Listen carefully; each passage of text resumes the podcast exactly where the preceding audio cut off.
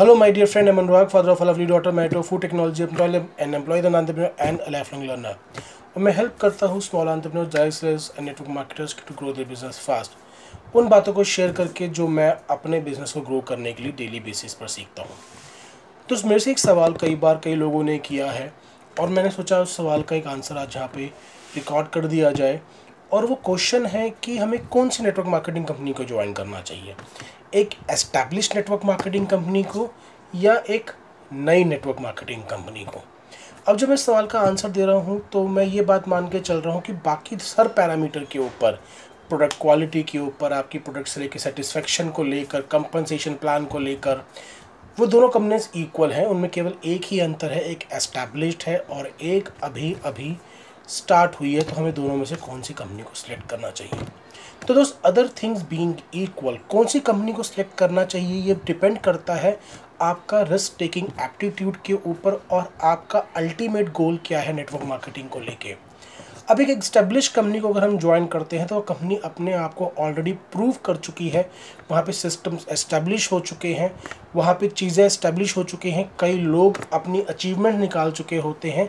तो लोगों को ये समझाना बहुत आसान होता है कि जब इतने समय से ये कंपनी ऑलरेडी चल रही है और लोग इतनी इनकम जनरेट कर रहे हैं तो हम भी कर सकते हैं। हमें केवल उनके फुटप्रिंट्स को फॉलो करना है तो उस कंपनी को अपने आप को प्रूव करने की ज़रूरत नहीं होती। पर ऐसी किसी कंपनी के अंदर हम कभी भी एग्ज़ाम्पल नहीं बन पाते।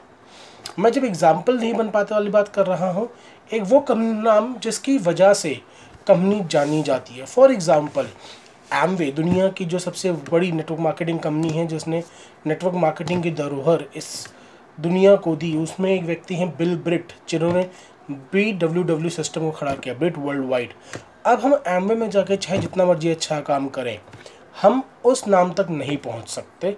अगर हमारी चॉइस वैसा नाम बनने की है तो। But on the other hand अगर मेरी चॉइस नेटवर्क मार्केटिंग में आकर एक एस्टैब्लिश सिस्टम के साथ काम करने की है, मुझे केवल अपने लिए एक इनकम जनरेट करनी एक बिज़नेस डेवलप करना है और मुझे अपने आप को रिस्क पे नहीं डालना कि भाई मैं एक साल, दो साल मेहनत करूँ और उसके बाद कंपनी ही ना हो तो किसी भी एस्टैब्लिश कंपनी के साथ काम करना ही बेहतर होता है। बिकॉज़ जब हम एक स्टार्टअप कंपनी के साथ काम कर रहे हैं तो नो no डाउट हम उसका बैकग्राउंड चेक उसकी इंटेंशन उसके मैनेजमेंट की काबिलियत को जानते हुए उसके साथ काम करना स्टार्ट कर सकते हैं। बट वक्त का कुछ पता नहीं होता।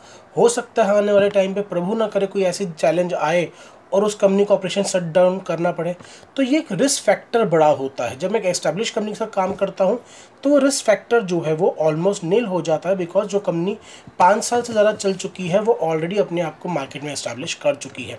मगर एक कंपनी है जो उसको अभी चलते हुए चार, पाँच छः महीने हुए हैं रिसेंटली स्टार्ट कर रही है। तो उसके लिए वो रिस्क फैक्टर उतना बड़ा है।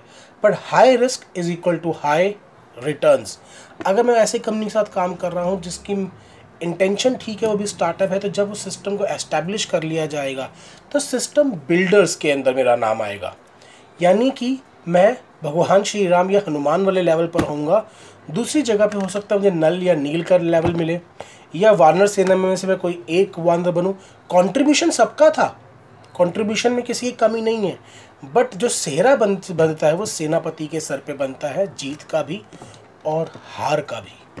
तो ये मेरे अपने पर्टिकुलर रिस्क फैक्टर के ऊपर और मेरा नेटवर्क मार्केटिंग के अंदर क्या पर्सनल एस्पायरेशंस हैं, इस बात पे डिपेंड करेगा कि मुझे किस तरह की कंपनी के साथ काम करना चाहिए। मैं एक बार फिर रिपीट कर दूँ अदर थिंग्स बीइंग इक्वल कि दोनों की प्रोडक्ट क्वालिटी आपको सेम लगती है, दोनों के प्रोडक्ट्स आप उतना ही इक्वली सेटिस्फाइड हैं। आपको लगता है कि दोनों के कंपनसेशन प्लान ठीक है, दोनों की जो मैनेजमेंट है, जो प्रूव कर चुकी है, वो तो ऑब्वियसली रन कर ही रही है, जो स्टार्टअप है वो कंपनी भी एक राइट मैनेजमेंट के साथ राइट एप्टीट्यूड के साथ आई है। आई होप इस वीडियो ने आपको ज़रूर हेल्प किया होगा। अगर हेल्प किया है तो इसको लाइक और शेयर करना ना भूलें।